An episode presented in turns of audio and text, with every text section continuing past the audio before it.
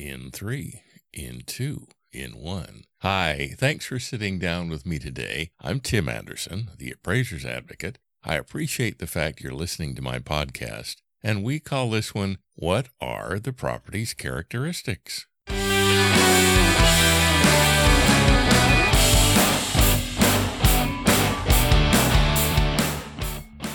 In talking with appraisers, we find out everybody knows that we have to list the property's characteristics. Nobody really questions that. The issue, however, is what are those characteristics that we're supposed to list and analyze as part of the formation of a credible value opinion? When you ask appraisers what are a property's characteristics, typically the answer comes back, oh, its size, its construction system, whether it's old or new, whether it's well maintained or poorly maintained, whether it has carpet or wood floors or whatever, stuff like that. That is, quite frankly, clearly true. Those are a property's characteristics. If you look, however, at Standard Rule 1 2, specifically 1 2E, and then specifically 1 2E1, it says the appraiser must identify from sources the appraiser reasonably believes to be reliable the characteristics of the property that are relevant to the type and definition of value and intended use of the appraisal. These include its location and physical, legal, and economic characteristics. Now, we just went through some of the physical characteristics of the property, and we show those on the 1004 form under the improvements. That's not terribly difficult. However, let's talk about the legal and economic characteristics of a property. Let's first talk about the legal ones. What is the property's zoning? What's the property's land use? Is the property leased? Is the zoning going to change? Are there any HOA rules governing the development or additions to or demolition of the property itself? These are all legal considerations. Then there are a property's economic characteristics. For example, what would the property rent for if the property were available to rent? Now, a lot of appraisers say that they don't do the cost approach simply because the property isn't rented. Well, that's true, but remember, any property can be rented. Any property can be held out for rent. You can rent it for a lot or you can rent it for a little. You can rent it for its market value or you can rent it for something else. But the point is, any property can be rented just as long as you get the rent at what the market is willing to pay for that particular type of property. Any property can be rented, even if it isn't now. So, as a result, one of the economic characteristics of the property is what it would rent for. Another economic characteristic of the property is what is it going to cost to maintain? If a property is in a homeowners association, that's just on top of the monthly debt service and everything else that homeowners have to pay to uh, maintain their properties. But the point is, if we're analyzing a property's economic characteristics and it's in an HOA, then we have to analyze the HOA fees too to see if they are so high as to affect the marketability or market value of the subject property. Other economic considerations include things like uh, what is the unemployment in the area? And is unemployment going up, stable, or coming down? Who are the major employers in the area? You know, right now, we're looking at a situation where people want not necessarily bigger houses, but they want houses with more rooms. And the reason they want houses with more rooms is simply because in the times of COVID, people are staying home and working. In fact, they're finding out it's quite comfortable to stay at home and work. So while the rooms are not an economic consideration, employment is. So do people want more rooms in their house for economic reasons rather than just plain old everyday uh, space reasons?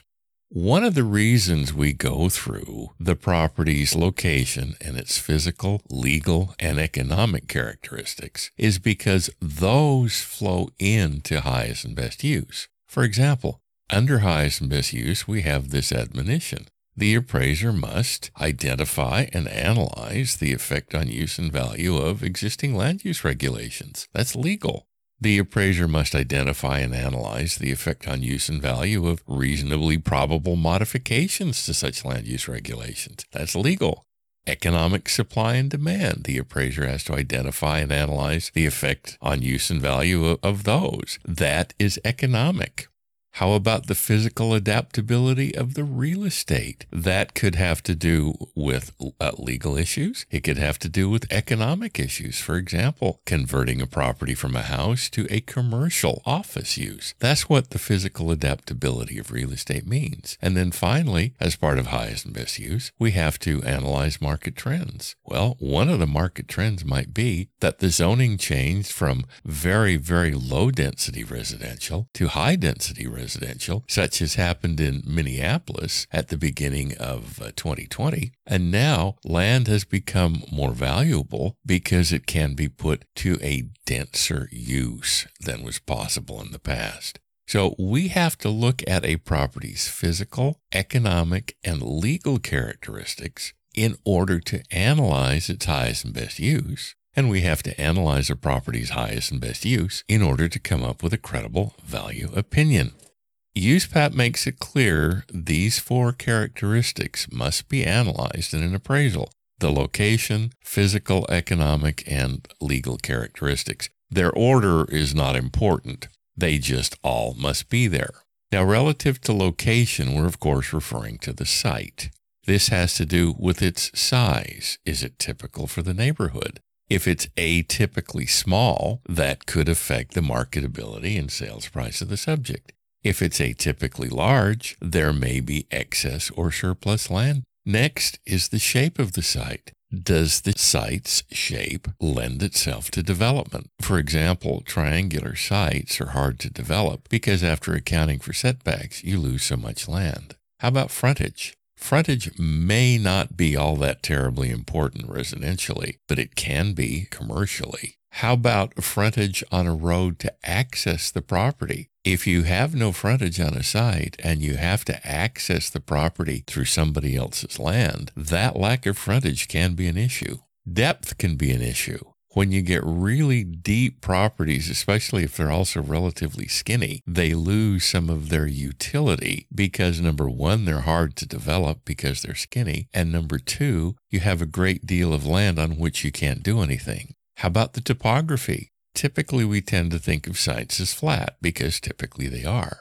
But in many cases, especially in the western United States, the topography can include hills or mountains. Now, an acre is an acre, whether it's in the flatlands of Kansas or in the Rocky Mountains. But let's face it, if you're on the side of a mountain, maybe of that one acre site, maybe only a third of it is capable of development because the rest of it's too steep and inaccessible. Soil composition may be important, specifically relative to if the site can be developed. If there's too much muck on the site, that has to be taken out. Otherwise, the site can't be, or excuse me, otherwise, the dirt on the site can't be compressed enough for development to take place. How about divisibility? Can the property be subdivided? If it's big enough, maybe, if the zoning allows it, maybe if there's proper frontage, maybe if there are utilities, etc. And then what about the changes? What about the potential for changes to any one of these uses? Quoting from AO23, the subject of a real property appraisal has both physical and legal characteristics. In combination, these characteristics define the subject property and, together with the type and definition of value and intended use of the assignment results, provide the basis for deciding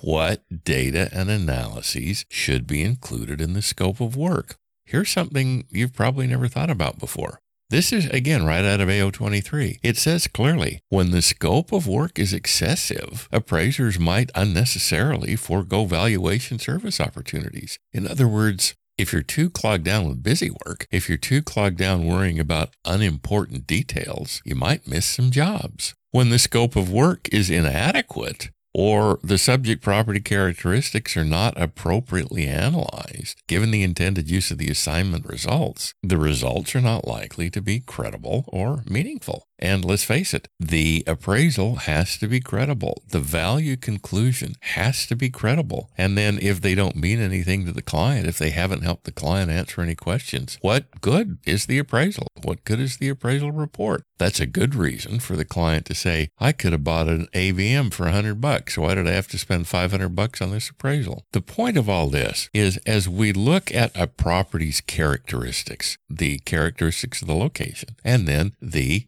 legal, economic, and physical attributes of the property, both the improvements as well as the site. As we come to understand those, we come to understand what the property's highest and best use is as we understand what the property's highest and best use is, we are able to value it credibly based on what is happening in the subject's market, which is really all the client asks us to do.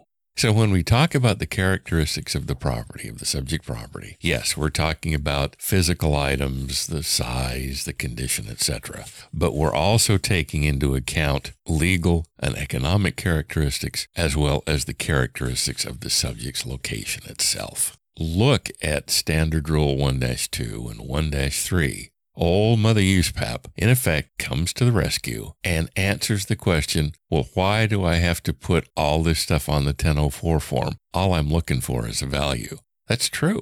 All you are looking for is a value. That's all we all look for a value. But analyzing those items we just went through is what we have to do in order to lay the groundwork to arrive at that credible value opinion. Thanks for listening. I appreciate it very much. I'm Tim Anderson, the Appraiser's Advocate. It's a pleasure to be with you. It's an honor to work with you. If you have any questions of me, please contact me, Tim at theappraisersadvocate.com. I look forward to hearing from you. Thank you. My best to you and my best to your family. And we're clear. Oh, and by the way, are your professional fees high enough?